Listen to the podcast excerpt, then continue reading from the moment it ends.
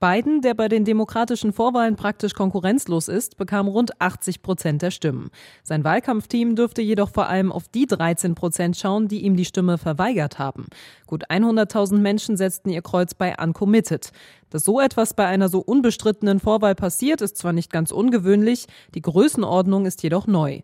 Als 2012 mit Obama das letzte Mal ein demokratischer Präsident zur Wiederwahl antrat, stimmten rund 11 Prozent der Wählerinnen und Wähler in Michigan für Uncommitted.